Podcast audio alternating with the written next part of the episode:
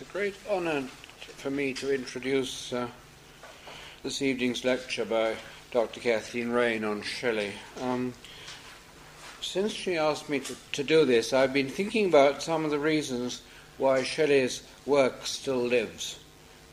Kathleen once said to me that Shelley was a paradisal poet.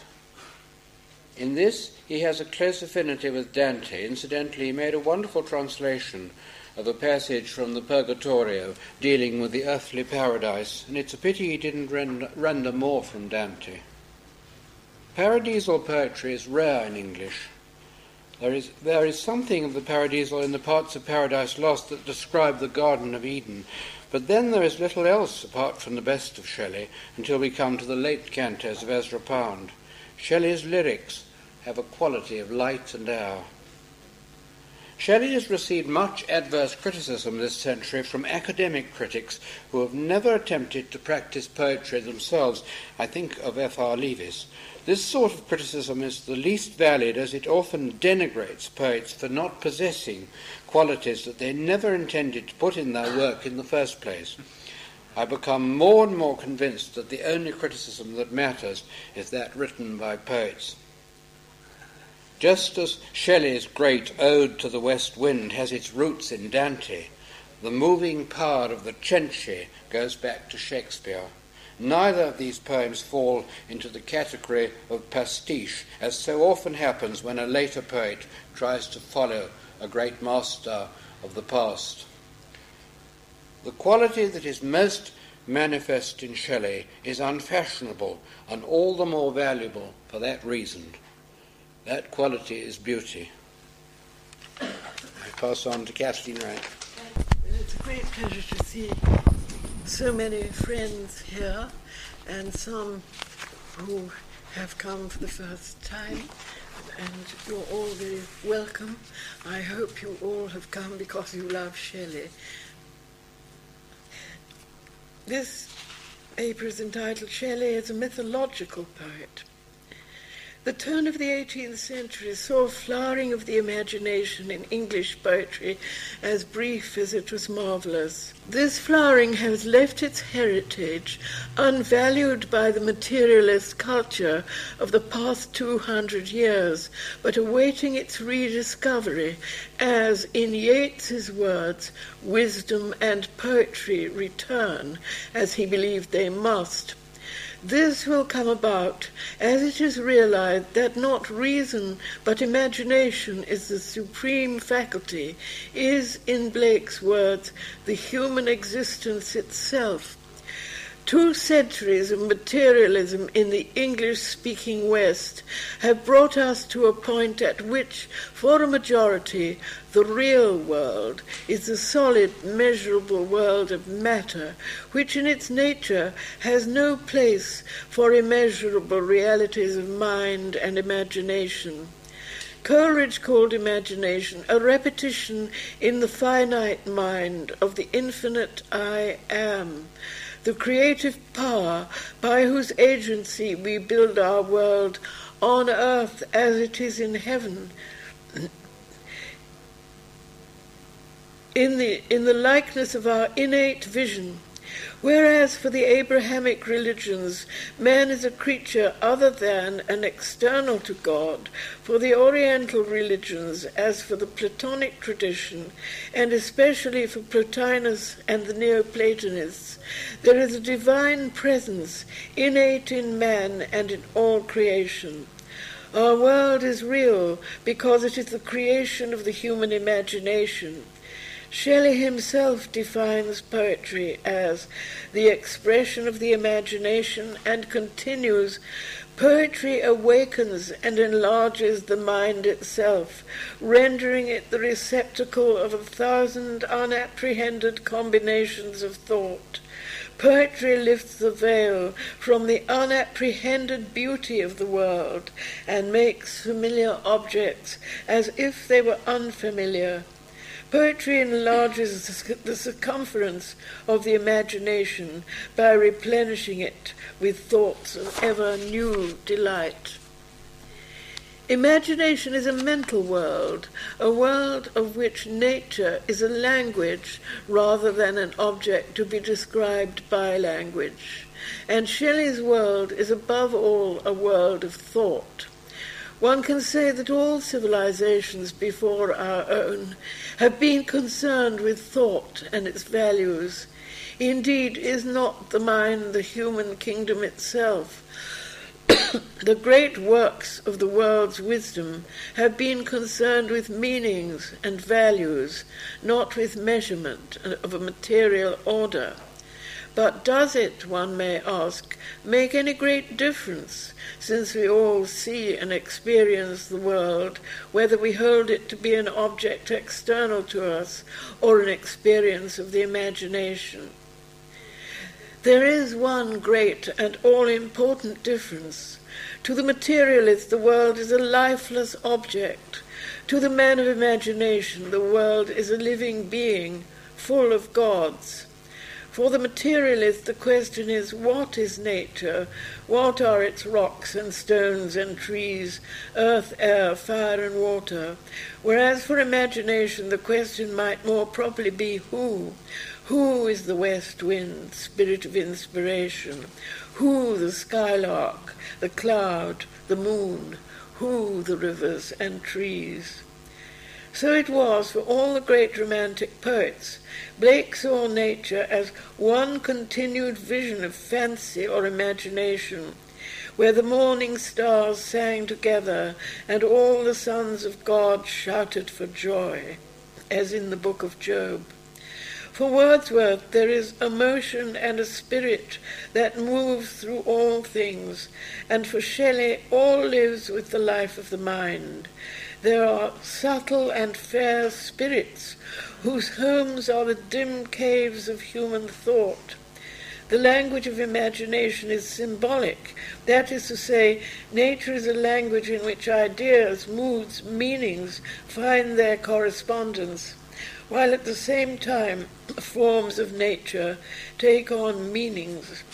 Henry Corbin, taking his thought from the Persian Sufi philosopher poets, has introduced the term imaginal to imaginal to describe the world of imagination as distinct from the word imaginary, which in modern parlance means simply unreal, non existent. but although all, all thought is all imaginative thought is symbolic, not all symbolic thought is mythological.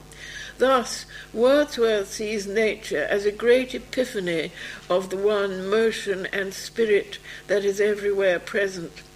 Conversely, mythological themes may be treated in a historical and biographical manner as fictions, as Tennyson's Idylls of King Arthur and the Holy Grail are treated as literal historical fact. Delightful as these narratives may be, they are not mythological in, mythological in Tennyson's treatment of them, nor are they in T. E. White's The Sword and the Stone, though they again become so in David Jones's The Hunt and The Sleeping Lord. But Shelley's subtle and fair spirits, which inhabit the human mind, live and move and have their being in the world of imagination, and are for Shelley redemptive and inspiring.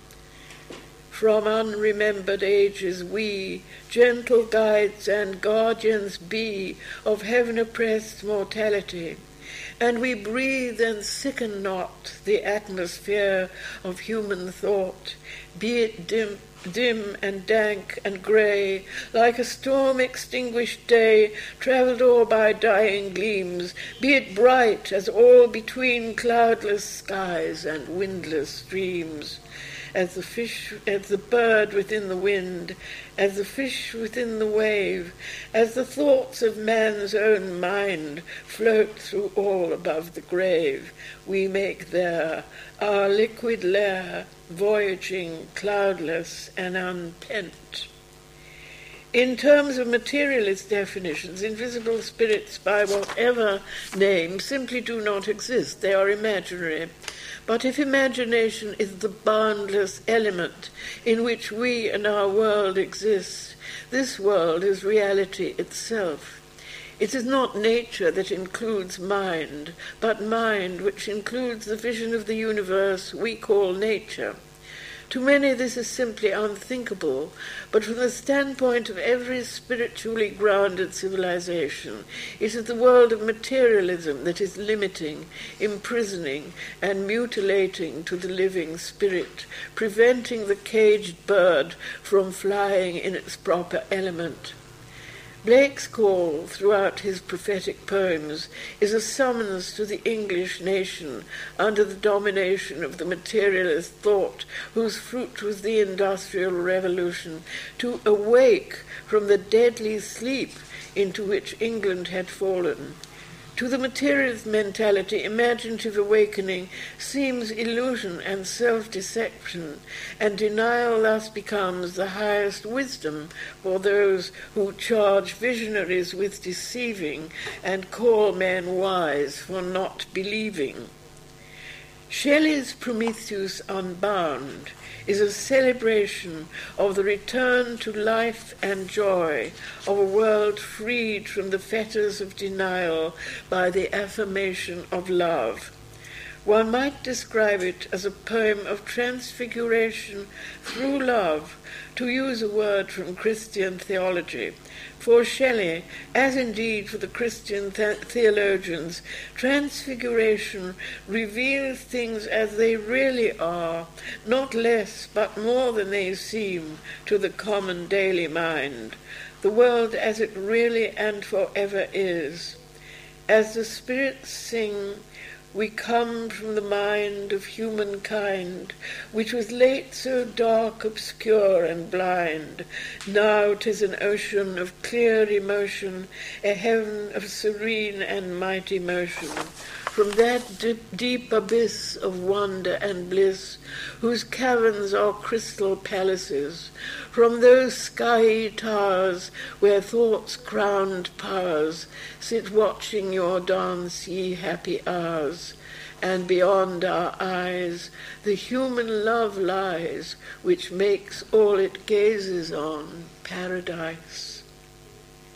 Yeats, for whom Shelley is the supreme poet, recalls that image and Shelley had his towers, thoughts crowned powers, he called them once. What for the materialist is illusion, for the imagination is reality itself. Thus, all in Shelley's world lives with the life of the mind itself, of imagination that creates it, skylark and cloud, sensitive plant, the charmed boat of the Witch of Atlas, are all living with the one life of the universe. Yeats, in an essay on the philosophy of Shelley's poetry, writes that he is certain that imagination has some way of lighting on the truth that the reason has not, and it's at, at its commandments, delivered when the body is still and the reason silent, are the most binding we can ever know. And he continues that he has reread Prometheus Unbound, and it seems to me to have an even more certain place than I had thought among the, the sacred books of the world. Yeats goes on to say that Shelley, in A Defence of Poetry, shows that the poet and the lawgiver hold their station by right of the same faculty, the one uttering in words, the other in forms of society, his vision of the divine order, the intellectual beauty. For, in Shelley's words, poetry is the creation of actions according to the unchangeable process of human nature as existing in the mind of the Creator, which is itself the image of all other minds. This image of the mind of the Creator is imagination, which Shelley calls intellectual beauty, as did Plato, who was himself Shelley's supreme teacher. Shelley has been called an atheist, and indeed he reacted Christian, the Christian God of the Ten Commandments as a tyrannous demiurge, as had Blake before him. But in the defense of poetry, he speaks of the divine order and of the mind of the Creator. And in Prometheus Unbound makes the distinction very clear between the Creator and the moral tyrant. Asia, the bride of Prometheus, puts to De- Demogorgon the question, Who made the living world? Demogorgon, God. Asia, who made all that it contained, thought, passion, reason? God, Almighty God. Who made that sense which, when the winds of spring of one beloved heard by youth alone, fills the faint eyes with falling tears which dim the radiant looks of unbewailing flowers, and leaves this peopled earth a solitude when it returns no more? Merciful God! And who made terror, madness, crime, remorse, which from the links of the, of the great chain of things to every thought within the mind of man sway and drag heavily, and each one reels under the load towards the pit of death, abandoned hope, and love that turns to hate, and self-contempt, bitterer to drink than blood, pain, whose unheeded and familiar speech is howling, and keen shrieks day after day, and hell, or the sharp fear of hell. Demogorgon, he reigns. Asia, utter his name, a world pining in pain asks but his name, curses shall drag him down. Demogorgon, he reigns and there follows a praise of Prometheus, friend of man, and a denunciation of his enemy, ending with the question, Asia, declare who is his master? Is he too a slave? Demogorgon, all spirits are enslaved which serve things evil. Thou knowest if Jupiter be such or no. Asia, whom callest thou God? Demogorgon, I spoke but as ye speak, for Jove is the supreme of living things. Asia, who is the master of the slave? Demogorgon, if the abyss could vomit forth its secrets, but a voice is wanting, the deep truth is imageless. For what would it avail to bid thee gaze on the revolving word? What world, what to bid speak? Fate, time, occasion, chance, and change. To these all things are subject, but eternal love. Asia, so much I so much I asked before, and my heart gave the response that thou hast given, and of such truths each to itself must be the oracle. For the 18th and much of the 19th century, there was no recognized alternative to Christianity except skepticism. One can only describe the English at that time and even now as spiritually, metaphysically, and imaginatively illiterate. There was, however, another current of which the Romantic poets are each in a different way a product. This was a revival of Platonism at the turn of the century, Thomas Taylor, the Platonist, called the English pagan, made the first complete translation of Plato's works into English, besides Aristotle, most of Plotinus, Proclus, and the other Alexandrian Neoplatonists.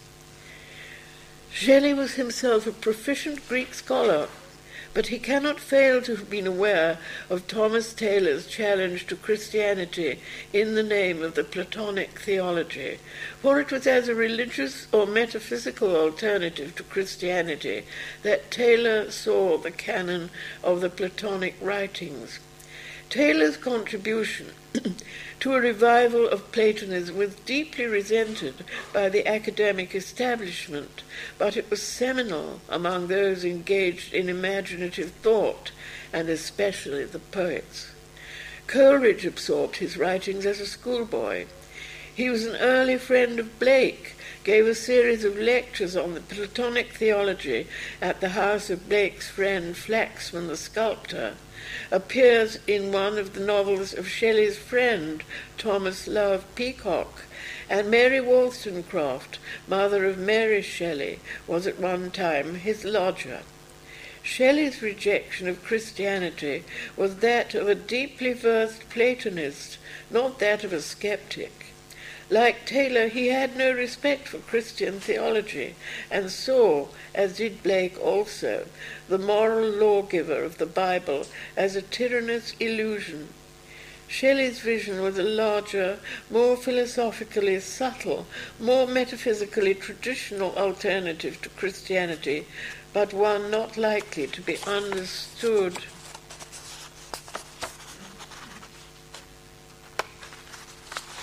not likely to be understood by his contemporaries, whether the Anglican clergy, who held absolute control of the universities, or the emerging figures of science and technology, whose material success in promoting the Industrial Revolution was to prevail. Shelley was in reality more deeply committed to a vision of man as a spiritual being than the deist clergy of his time and place not in the Christian doctrine of the resurrection of the body, but through traditional Platonic and Vedic doctrine of the immortality of the soul, he certainly believed. Plato's affirmation, for who knows whether to live be not to die, and to die to live, repeated from one to another poet and philosopher of the Hellenic world, lies at the heart of Adonais, Shelley's great celebration of Keats and elegy on his death. Heraclitus' teaching that mortals are immortals and immortals mortals is not fancy, as it can only seem to the ignorant modern West, but is an integral part of the Platonic theology. The generating soul dies from eternity into the time world to resume its native immortality at death. And it is this doctrine, not some fancy of his own, that Shelley affirms in those burning lines familiar to us all. The one remains, the many change and pass. Heaven's light forever shines, earth's shadows fly. Life, like a dome of many-coloured glass, stains the white radiance of eternity until death tramples it to fragments. Die if thou wouldst be with that which thou dost seek.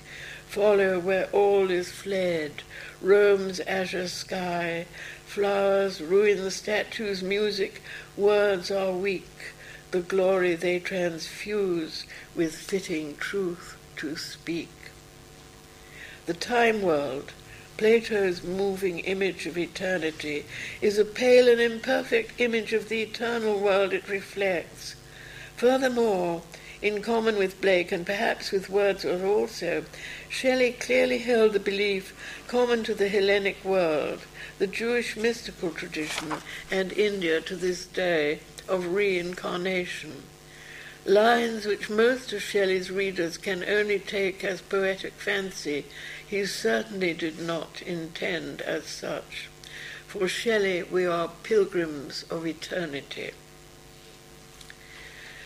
Symbolic images are not arbitrary signs.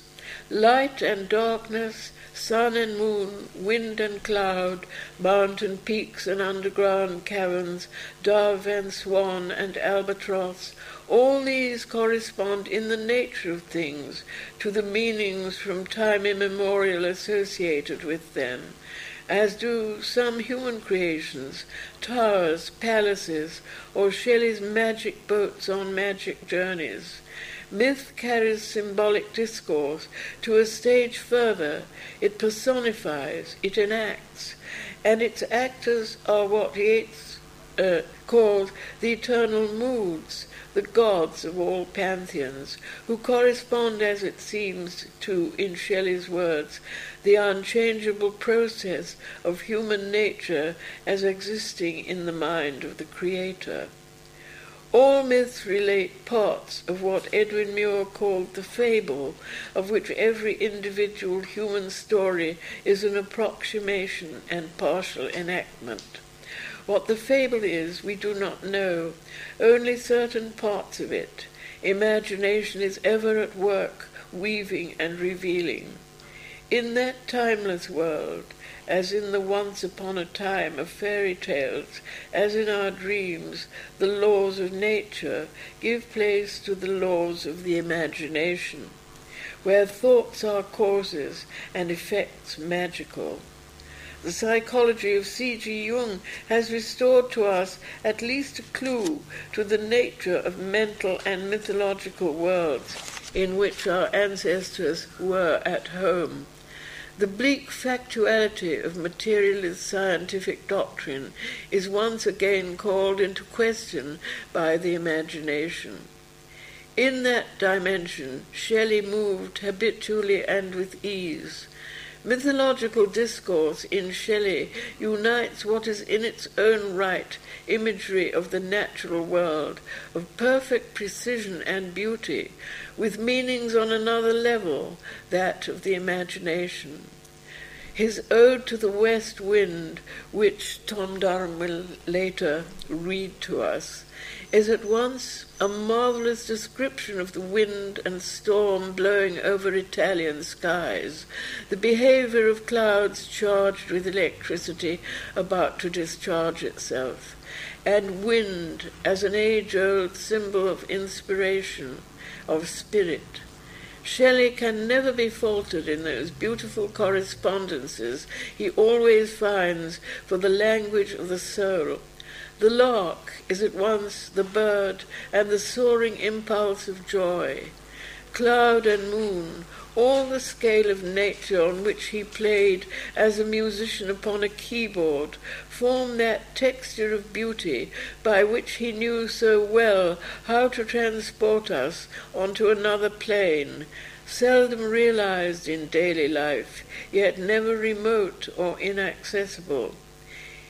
In the play Hellas, Shelley takes the figure of Ahasuerus from the medieval legend of the wandering Jew, who is the deathless possessor of cosmic knowledge the archetypal figure Jung calls the wise old man, who in different guises is to be found in all mythologies and visits our dreams, imparting wisdom beyond the reach of individual experience and the daily mind. How like a dream is this passage of myth.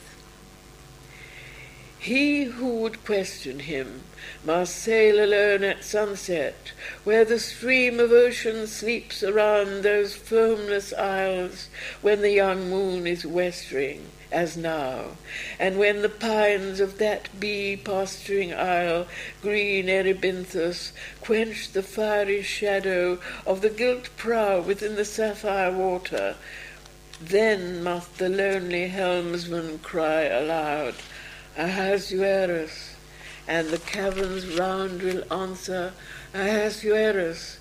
If his prayer be granted, a faint meteor will arise, lighting him over Marmara, and a wind will rush out of the sighing pine forest, and with the wind a storm of harmony unutterably sweet. It is not hard to understand from such passages why for Yeats Shelley is the supreme poet, uniting in his symbolic virtuosity images of the visible world with resonances of meaning and beauty of the immeasurable worlds of imagination. What as natural description could surpass the fiery shadow of a gilt prow in sapphire water? The faint meteor, and the wind that will rush out of the pine forest with a storm of harmony, the sunset, where the stream of ocean sleeps around these foamless isles, when the young moon is westering. With what virtuosity does the poet use these images as a language of correspondence, as metaphors for the soul's country? As in our dreams, each image is charged with meaning and feeling. No detail is added which does not serve, again as in our dreams, to communicate realities of another order. The time is twilight, between the sleeping and the waking, be, between the light of common day and the mystery of darkness, between the sleeping and the waking mind, as Yeats has described the place of imaginative inspiration. The summoner of a secret wisdom must go alone, for his is an inner journey none can share. The sea cavern doubtless signifies for Shelley the Homeric cave of the nymphs, sacred shrine where life itself issues from a source hidden in impenetrable darkness.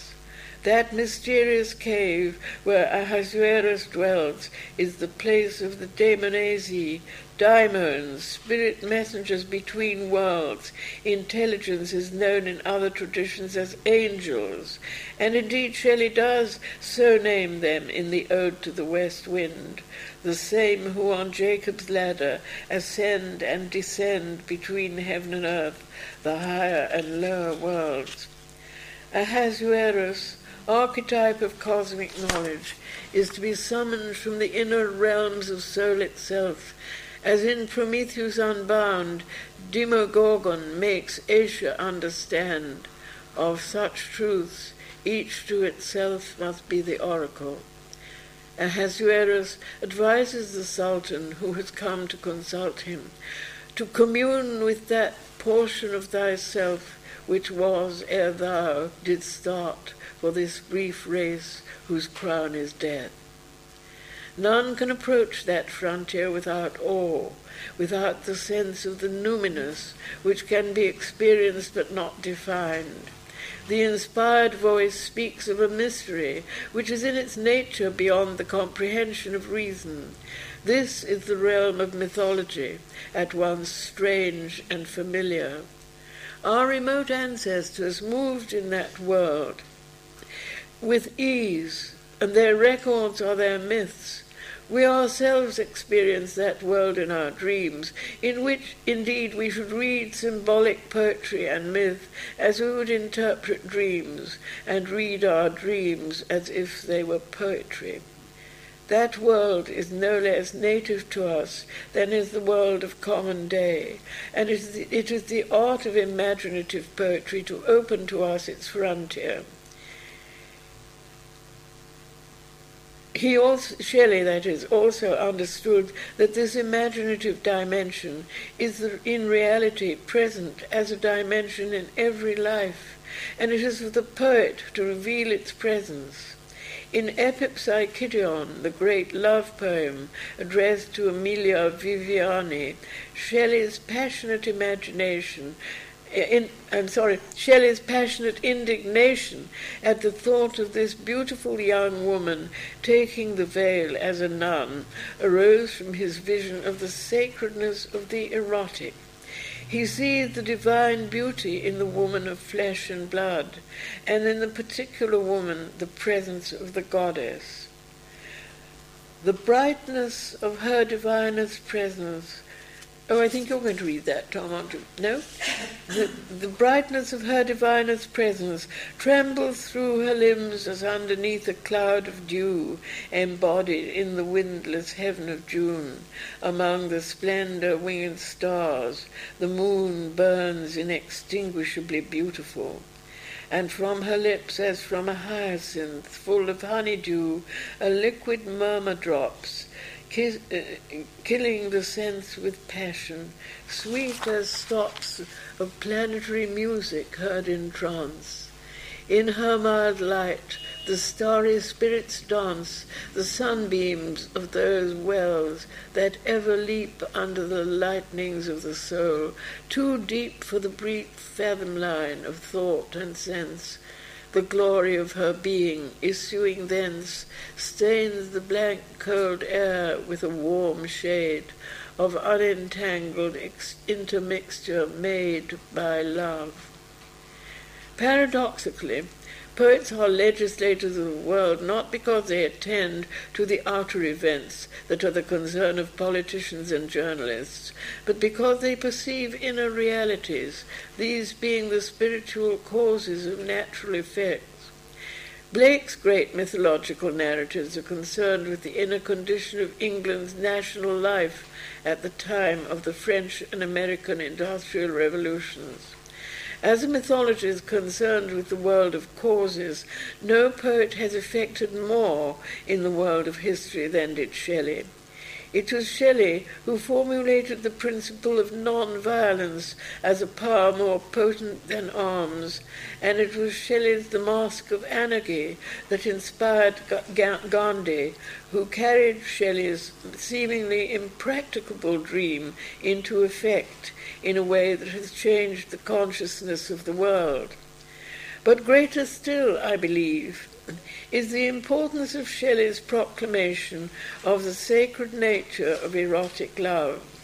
In the Christian tradition, sexual love was the cause of the fall of man. With Shelley, on the contrary, eros is redemptive. Rousseau had in his Confessions first made his plea for free love, and Mary Wollstonecraft follower of Rousseau, had in her tragic life put into practice Rousseau's revolutionary principle. Shelley's second wife, Mary, was the daughter of this first feminist and of Godwin, the political theorist, whom she married, to die giving birth to Shelley's Mary.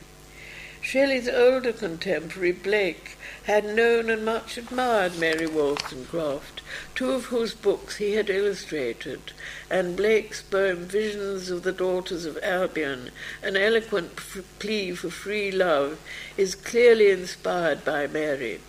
It seems likely that Blake would have given a copy of this poem to Mary, who had inspired it, and if so, Shelley could have seen it in Godwin's house Christianity, which exalts virginity and motherhood in the Blessed Virgin Mary, never at any time allowed a place for the erotic.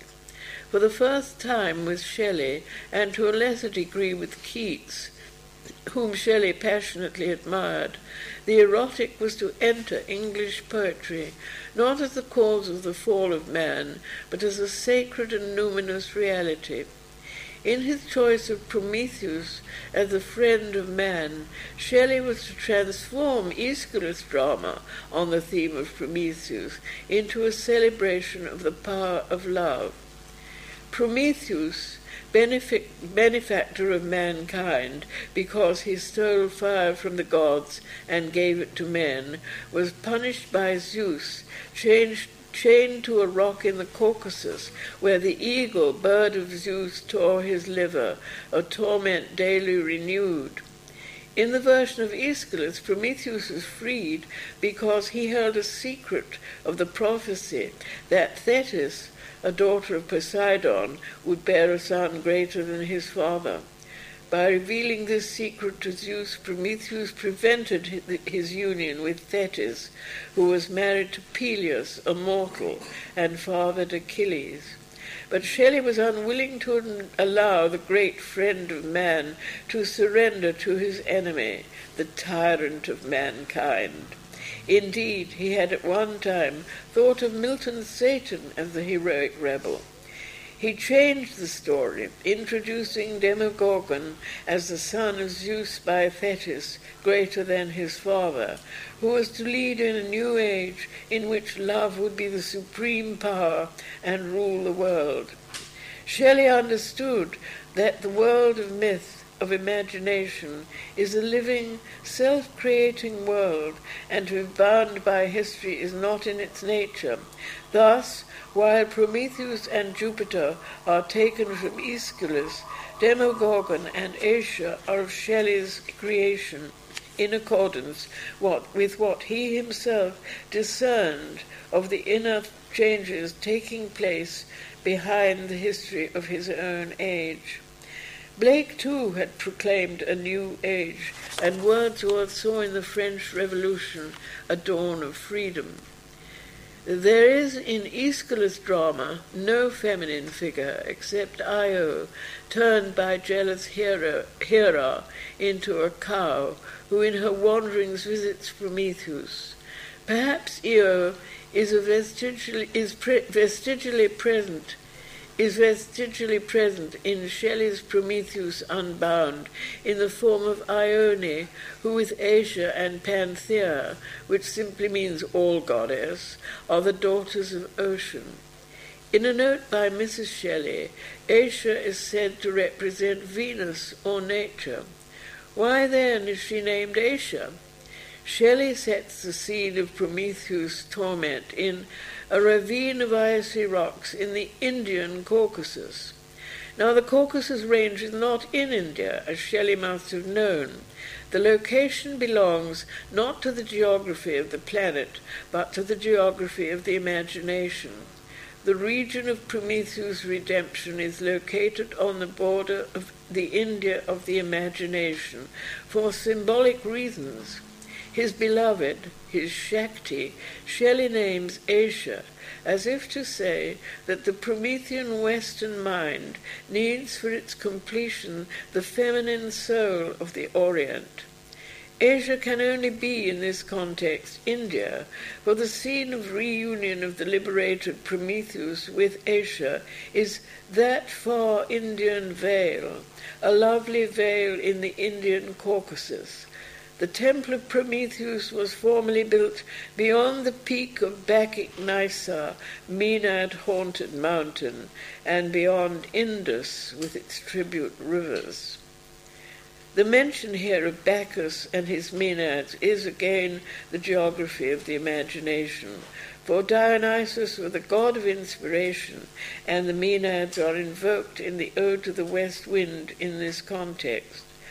Doubtless it would be possible to find sources for Shelley's lovely Indian vale in travellers' tales of the forests of Kashmir, but no accuracy or inaccuracy of description is needed to account for the rich imaginative landscape of symbolic correspondence.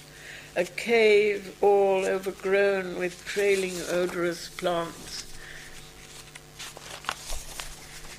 I'm sorry a cave all overgrown with trailing odorous plants, which curtain out the day with leaves and flowers, and paved with veined emerald, and a fountain leaps in the midst with an awakening sound.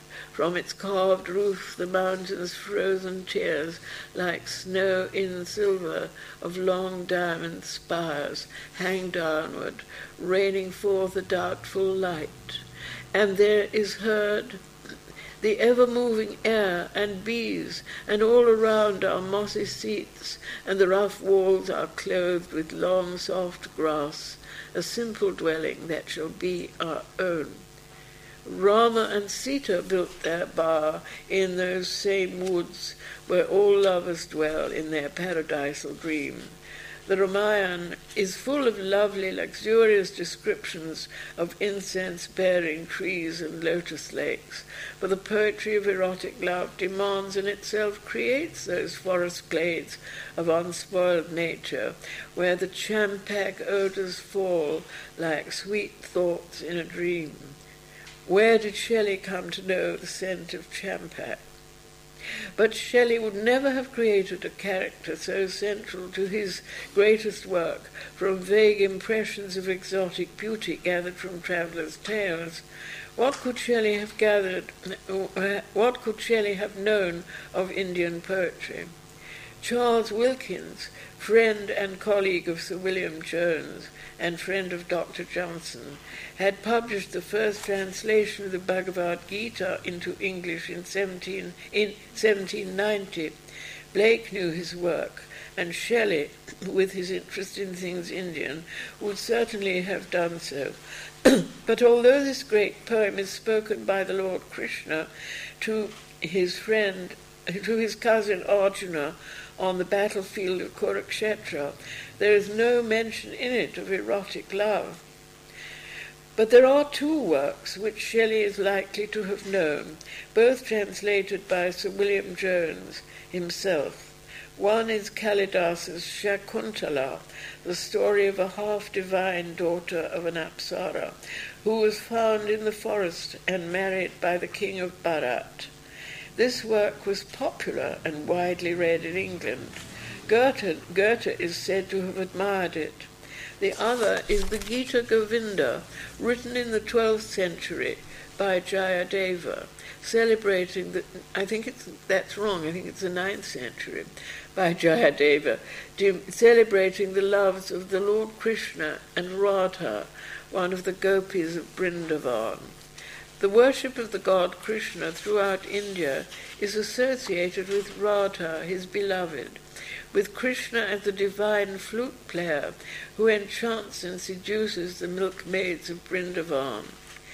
Jones's translation appeared in the Proceedings of the Calcutta Society in 1792, and although there is no record of Shelley's having read it, it seems very unlikely that he had not. Would not the poet, his mind engaged in the theme of the sacredness of love, in naming his goddess figure Asia and situating her home in India, have had better evidence than vague exoticism for choosing India, the home of the great cult of sacred erotic love. The Gita Govinda is the source of the widespread Bhakti cult of India, of numberless paintings of the love of Radha and Krishna, of the famous circle dance performed in Brindavan to this day, and the most widely performed theme of the Indian classical dance. The supreme love theme of India is the love between Krishna and the divine lover and Radha. The erotic images are understood on several levels, as in the Song of Solomon, the mystical union of the soul with God, but also as a celebration of the sacred nature of sexual love itself. Radha is an invention of poetry, yet has become a goddess whose myth is danced, painted, enacted, and celebrated throughout India, with temples dedicated to Radha and her divine lover.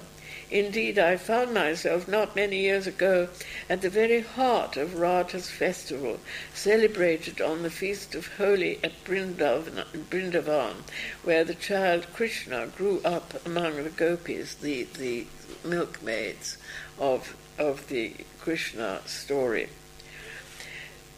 There is, of course, much in common between the Platonic and the Vedic traditions, but there are passages whose cosmic sweep seems to take their inspiration from the song of the Lord Krishna, the Bhagavad Gita. In Hellas, these words of Ahasuerus. This whole of sun and worlds and men and beasts and flowers with all the silent and tempestuous workings by which they have been, are, and cease to be, is but a vision. All that it inherits are motes of a sick eye, bubbles and dreams. Thought is its oracle and its grave, nor less the future and the past are idle shadows of thought's eternal flight. They have no being, naught is but that which feels itself to be. The Shakespearean reference notwithstanding all that it inherits, thought's eternal flight seems closer to India than to Plato. Be that as it may, India has always had a deep love for the poetry of Shelley, at least until secularization and westernization of Indian education began to destroy their great traditional culture. Shelley has been the most loved of the English poets. India has for Shelley a greater sense of affinity than he has ever enjoyed in his own country, save from those who, like Yeats, were themselves seekers for spiritual knowledge. Indian friends have quoted to me as an example of Shelley's closeness to Indian symbolic thought this stanza from Adonais. That light whose smile kindles the universe that beauty which in all things work and move, that benediction which the eclipsing curse of birth can quench not, that sustaining love that th- through the web of being blindly wove by man and beast and earth and air and sea burns bright or dim as each are mirrors of the fire for which all thirst now beams on me consuming the last clods of cold mortality. Blake, in his old age, wrote his own reflection on those who live on earth as if it were already that other timeless world of mind or spirit, which to imagination is more real than the shadowy world of cold mortality. He was surely remembering, besides Thomas Paine, those young revolutionary idealists who used to meet weekly at Johnson's bookshop in St. Paul's Churchyard when they were all young, among them Godwin and Mary Wollstonecraft, and his words apply no less to Shelley, child of that revolution. Many persons, such as Paine and Voltaire, with some of the ancient Greeks, say, We will not converse concerning good and evil, we will live in paradise and liberty. You may do so in spirit, but not in the mortal body as you pretend, till after the last judgment, for in paradise they have no corporeal and mortal body. Shelley affirmed the sacred nature of sexual love, in his, and his attempt to live by that vision bruised himself and has ever since been condemned by those who live in the real world. But to Shelley, the vision was more real than the world of cold mortality that has judged him, and he believed that some day the world will live according to the truth of the imagination, under the rule of love in his great poem, which Yeats names among the sacred books of the world, he gave that vision its vesture of poetry as a reality of the human spirit already realized. Thank you. From the hymn to intellectual beauty.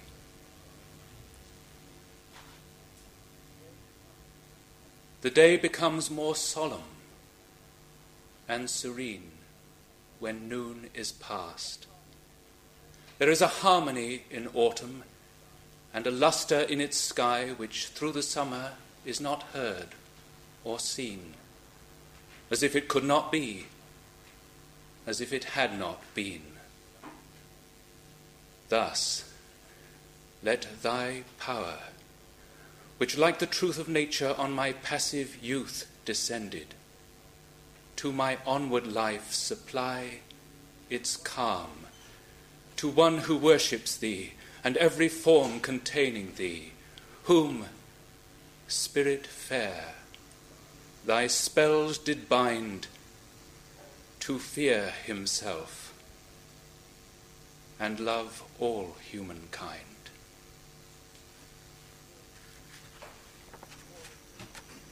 The chorus of Greeks captured by the Turks, proclaim the glory of Greece that shall return.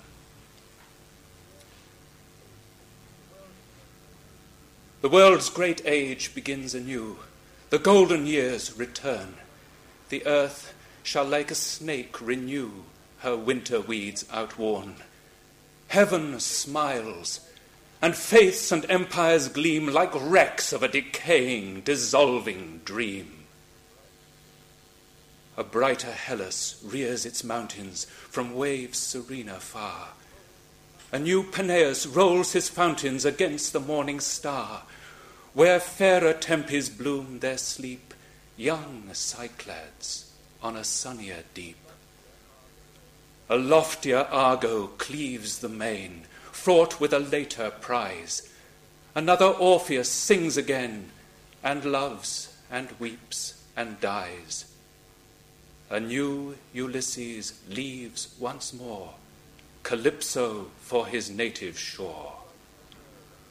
Oh, write no more the tale of Troy, if earth death's scroll must be, nor mix with lion rage the joy which dawns upon the free. Although a subtler sphinx renew riddles of death Thebes never knew, another Athens shall arise and to remoter time bequeath, like sunset to the skies, the splendor of its prime, and leave, if naught so bright may live, all earth can take, or heaven can give. Saturn and love their long repose shall burst more bright and good than all who fell, than one who rose, than many unsubdued. Not gold, not blood their altar dowers, but votive tears and symbol flowers. Oh, cease! Must hate and death return? Cease! Must men kill and die? Cease! Drain not to its dregs the urn of bitter prophecy. The world is weary of the past. Oh, might it die or rest at last?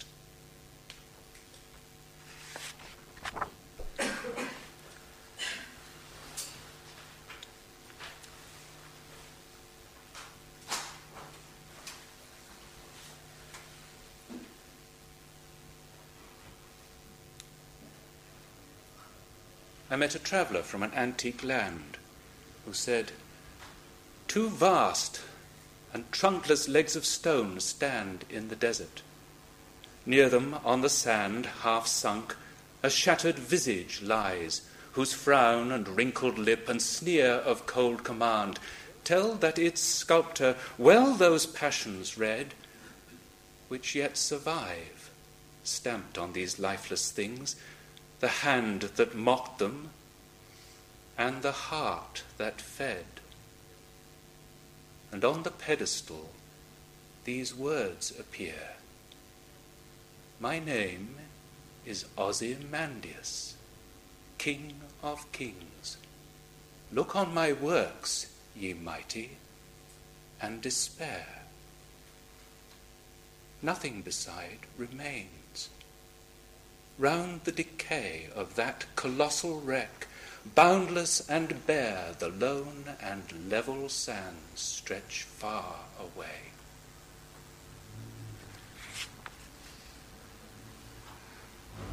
Ode to the West Wind. O wild west wind, thou breath of autumn's being, thou from whose unseen presence the leaves dead are driven like ghosts from an enchanter fleeing, yellow and black and pale and hectic red, pestilence stricken multitudes. O thou, who chariotest to their dark wintry bed the winged seeds where they lie cold and low, each like a corpse within its grave, until thine azure sister of the spring shall blow her clarion o'er the dreaming earth, and fill driving sweet buds like flocks to feed in air, with living hues and odours, plain and hill. Wild spirit, which art moving everywhere, destroyer and preserver, hear, O oh, hear.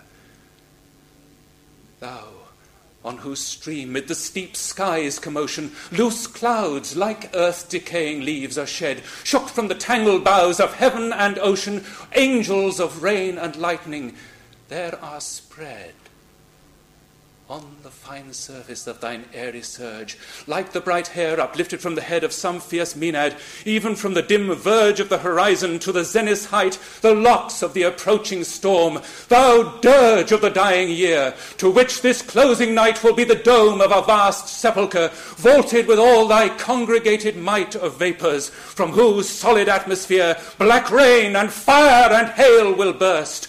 Oh, hear! Thou, who didst waken from his summer dreams the blue Mediterranean where he lay, lulled by the coil of his crystalline streams beside a pumice isle in Baiae's Bay, and saw in sleep old palaces and towers quivering within the waves' intenser day, all overgrown with azure moss and flowers so sweet the sense faints picturing them.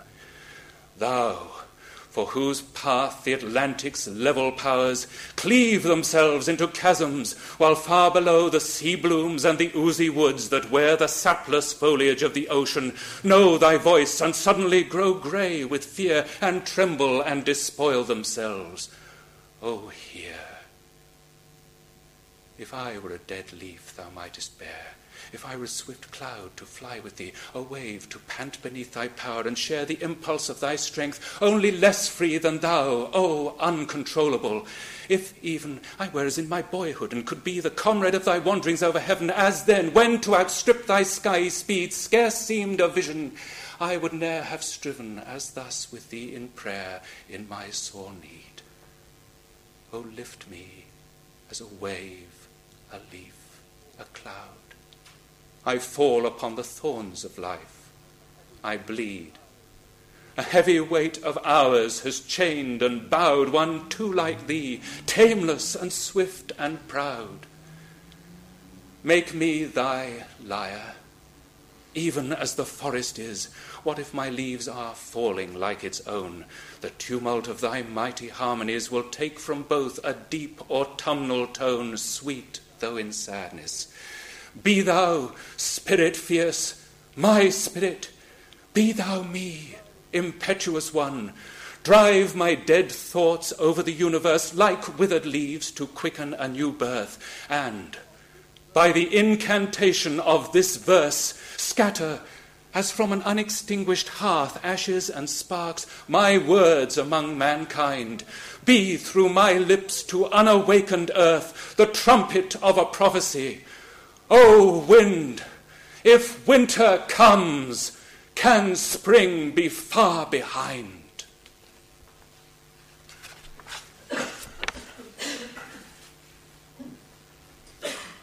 and from the elegy to Keats, the Lord, Adonis, Adonai, Adonis.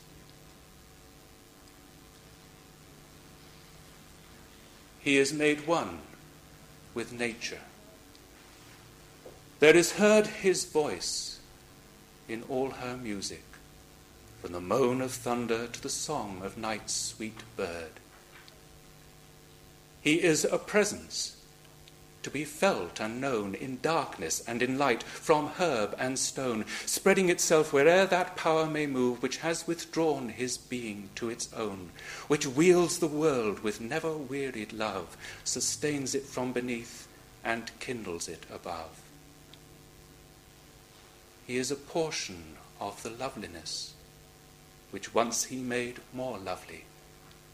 He doth bear his part, while the one spirit's plastic stress sweeps through the dull, dense world, compelling there all new successions to the forms they wear, torturing the unwilling dross that checks its flight to its own likeness as each mass may bear, bursting in its beauty and its might from trees and beasts and men into the heavens' light.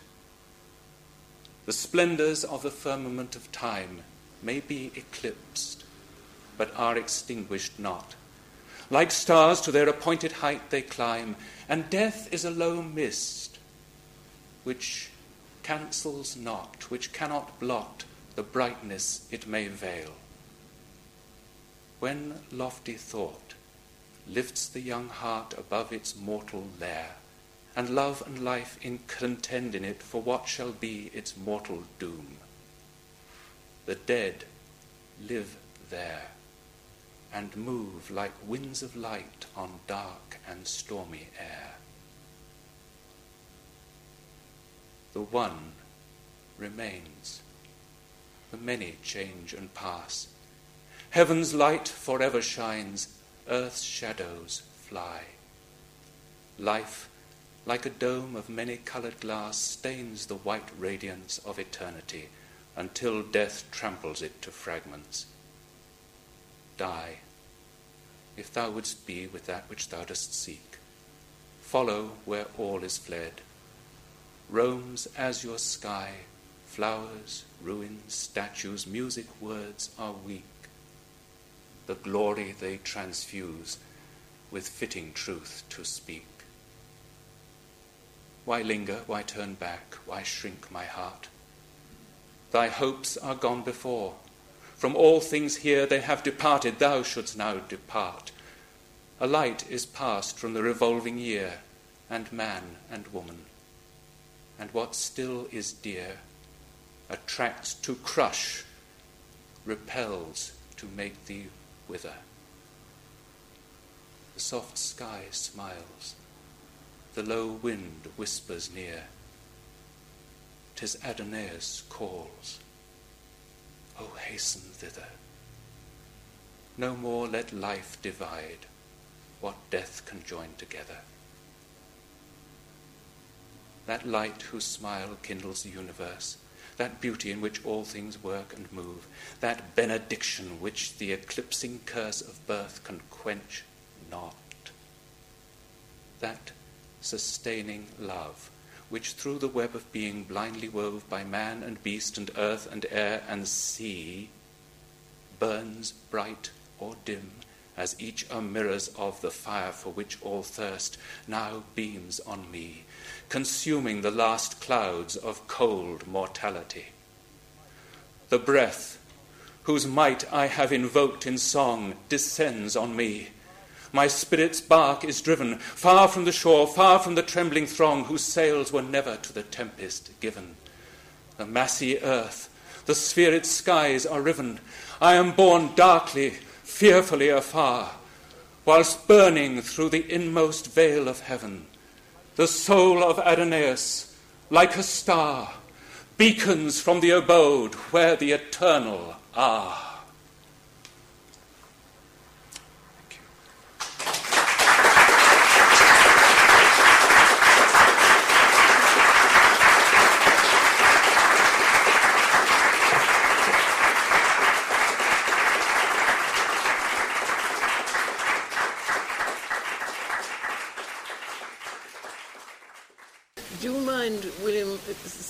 Translating for me because I am terribly deaf. The question was whether Shelley has recovered from the attacks of T.S. Eliot,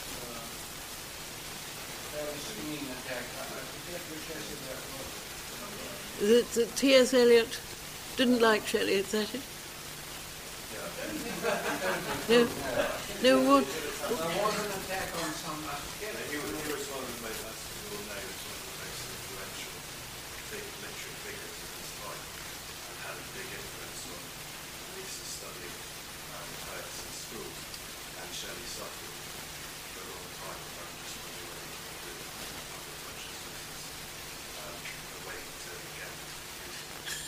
I wish I thought it were. I hope it will be. I think you see that the the imagination, uh, as Yeats said, the three provincial centuries are over. Poetry and wisdom return, and the words of a great poet can be prophetic. And I hope Yeats's words.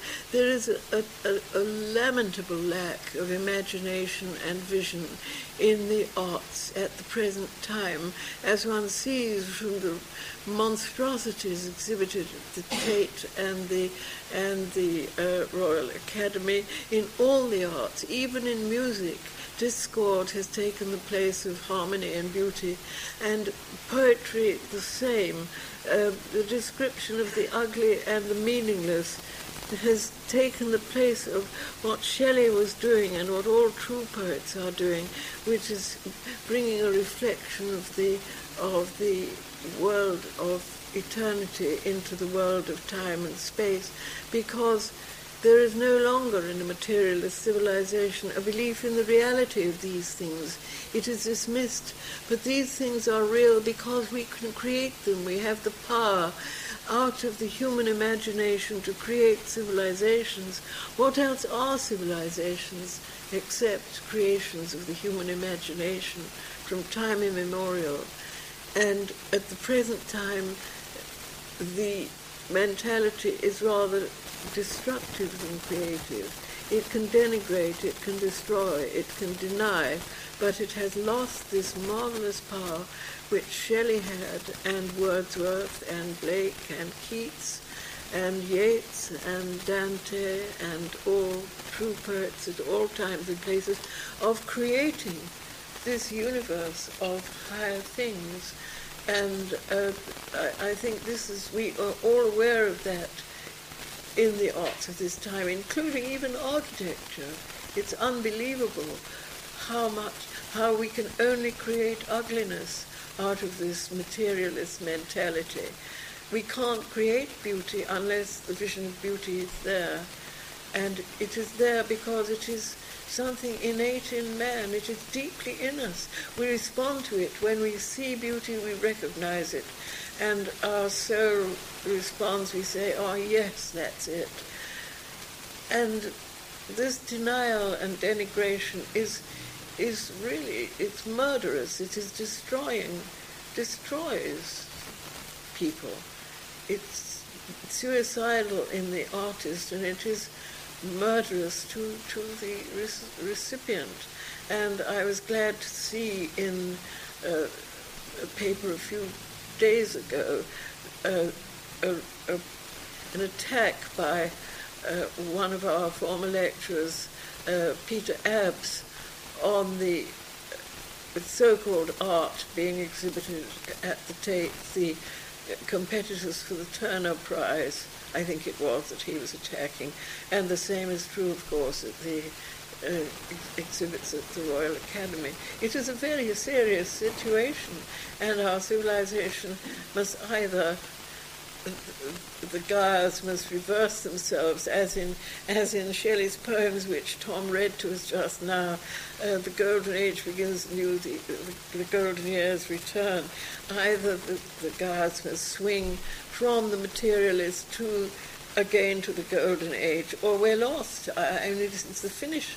Can the world will destroy itself, and the outer destruction may well s- succeed what is in fact the more serious thing, which is the inner destruction which is going on, that will produce the, the outer destruction which we all fear so much from bombs and, and, and all the rest of it. But bombs and poisons and destruction don't make themselves. It is men who make them, men and women. I don't say that women haven't played their part too because I, I think we're all deeply responsible for the vision by which we live. I'm sorry I've gone on too long with that we, question. We do agree that we have to recreate the words of Shelley in our own imagination. Yes, absolutely so. Or re- recreate something equivalent to Shelley, because poets never repeat themselves. Yeats, I think, was the last poet, the last really major poet who was on the level of Shelley, who for Yeats was the supreme poet. But there have been other poets. There have been Dylan Thomas and and George Barker and Edwin Muir, and there's been, uh, and of course Rilke. Uh, there have been wonderful poets in this century, but I see, I think Jeremy Reed at the back there is one of the true poet of this time, and many of you perhaps heard his lecture last week on Edgar Allan Poe, but there are very, very few, and it is the work of Temenos is indeed to to reaffirm this human vision, which is so important to us all. Yes. Um, I don't have a question, but I just wanted to refer to one of the points that you made during your talk uh, referring to uh, some of your Indian friends and their great respect for Shelley. I just wanted to add here that Shelley's uh, vision and his poetry has also played a very distinct uh, role in the independence movement of the Indian subcontinent um, that started from the turn of the century. In 1930s, a body of Indian writers and poets and drama writers, actors, they got together and um, formed the Progressive Writers Movement, uh, which set into motion a full-fledged intellectual movement for um, freedom. And uh, while their views and their visions were informed by Western thinkers and writers um, from Voltaire to um, Marx, uh, Shelley's Prometheus Unbound was almost uh, translated into 18 Indian languages, and it was read as an anthem in their conferences, and they had four conferences from 1935 to 1947, and each time uh, Prometheus Unbound was read in various languages uh, and enacted also uh, as, as a form of street theatre in various parts of um, Indian Bengal and, and, and Punjab. Thank you very much. I didn't know that it was so early and that it had been a whole movement. But of course, I knew that Gandhiji, uh, the, the, the poem that he derived from was The Mask of Anarchy in particular. And, and uh, that, that that for him, but I didn't understand that there'd also been quite a movement in India. But I do find that my, the older generation of Indians, whom I know, all know reams of Shelley by heart. And he's very important to India. But India was very important to Shelley. That is what I think is. Uh, uh, no one seems to have thought of asking what Shelley knew about Indian poetry. And in fact, he knew quite a bit, I think. Thank you. Don't you think it's because of such terrible materialism in the world today that poets largely forgotten, and it's only in small gatherings like this they're brought to people's knowledge. And I think that Shelley and Keats and Byron, were I didn't mention, is, as you know, a very popular British poet all over Europe and indeed all over the world, that each of them contributed so much because although they may have been atheists, Shelley wrote The Necessity of Atheism, as you know. The Necessity of Atheism. But he believed, as you rightly said, in a creator. He believed in, a, in an all overwhelming spirit. And I think it's said that both he and Keats and Byron and the other romantics didn't have more influence from the East, from other religions, which I'm sure they would have appreciated enormously. Because although they were not religious, they were immensely interested in the things of the spirit, as you so. I entirely agree with you. And of course, I think we are now moving from what one might call religious uh, thought into spiritual thought. People now are looking for spiritual knowledge, not for religious conviction. And I think that in India this has been so for much longer than it has been, in, and probably in other Oriental religions, in the Sufis, in the in, all religions have had their mystical tradition, but India in particular. well, I know India better than I know any other foreign country, and so. But I think the translations of the uh, various Indian texts by Sir William Jones and others of um, Sir Charles Wilkins at that time had a tremendous inspirational power, and it, it's flowed backwards. And uh, there are many fine Indian critics, of course, of Shelley. I think he's been more appreciated outside this country than than here. But I entirely agree with you that it is it is he called himself an atheist. The God he didn't believe in was not the true, was not the creator. I remember an Indian friend giving a lecture here, and someone asked about uh, Indra, uh, and the lecturer replied, "But these are only the gods. You know, the gods are not the supreme spirit, which Shelley understood." And, and Wordsworth understood, and Blake also uh, Blake identified with the imagination. Thank you very much. That's a very interesting point.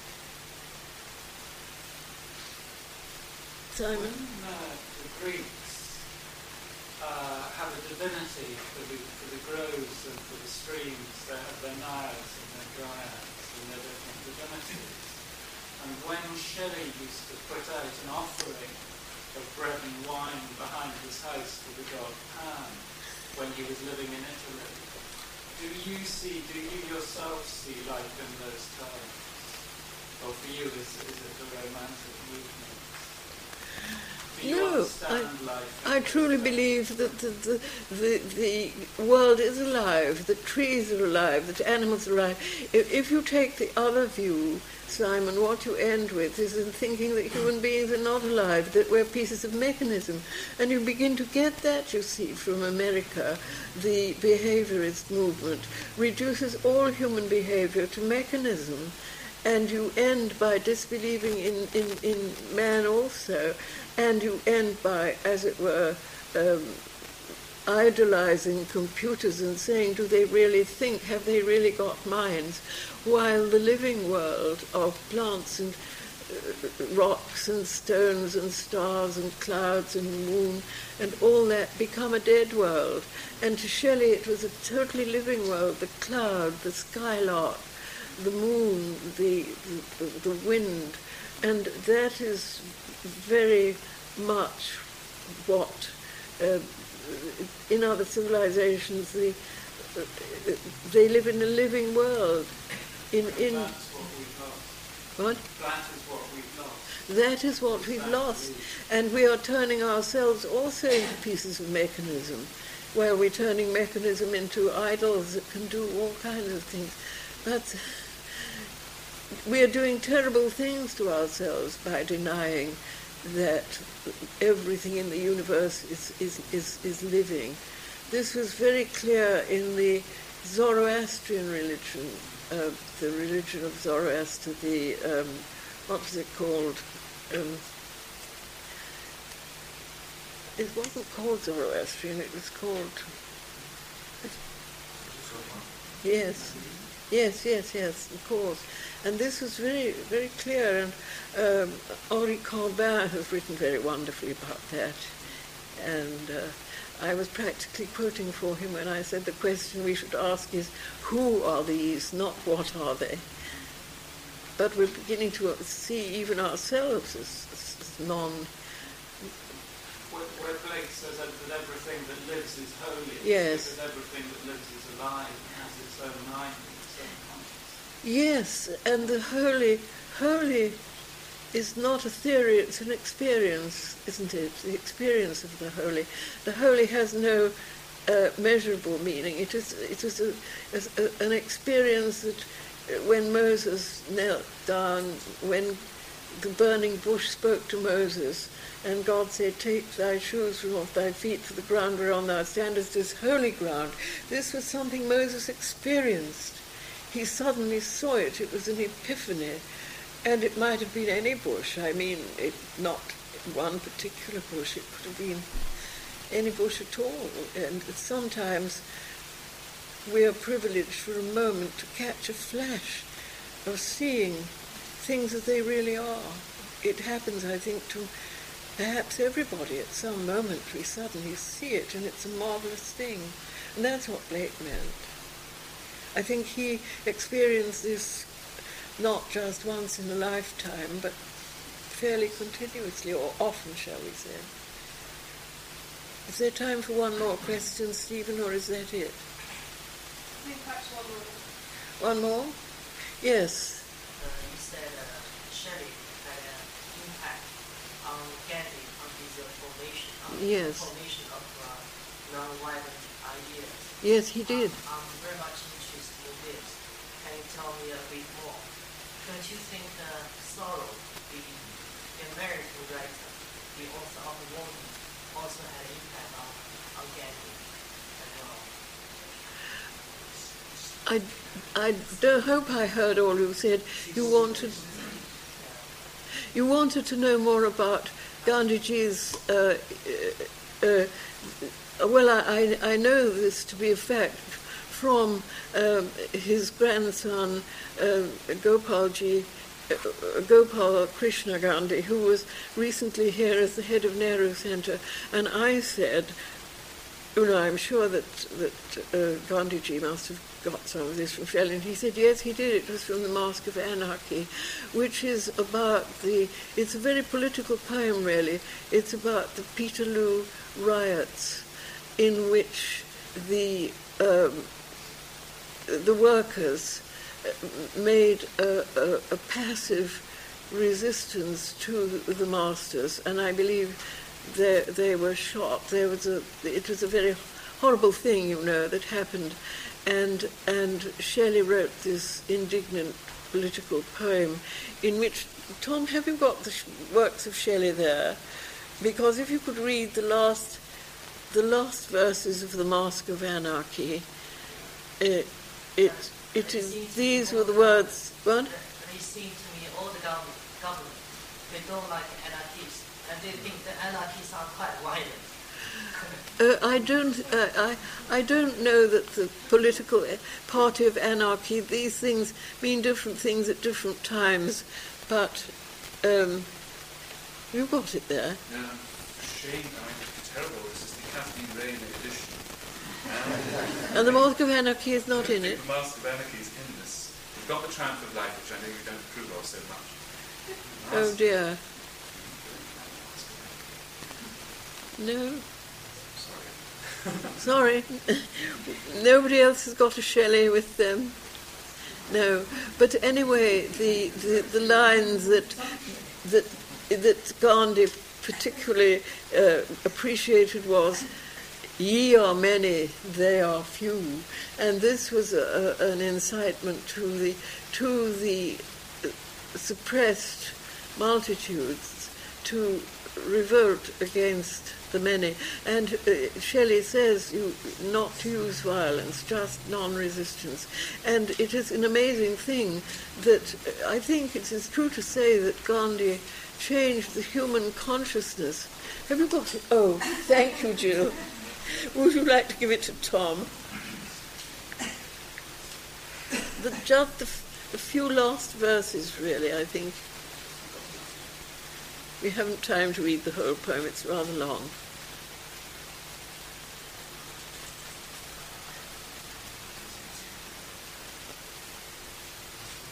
You've got it there. Yes. Where start? Great fun. Reported speech. Uh, reported speech does No, how much time? Yes. The master.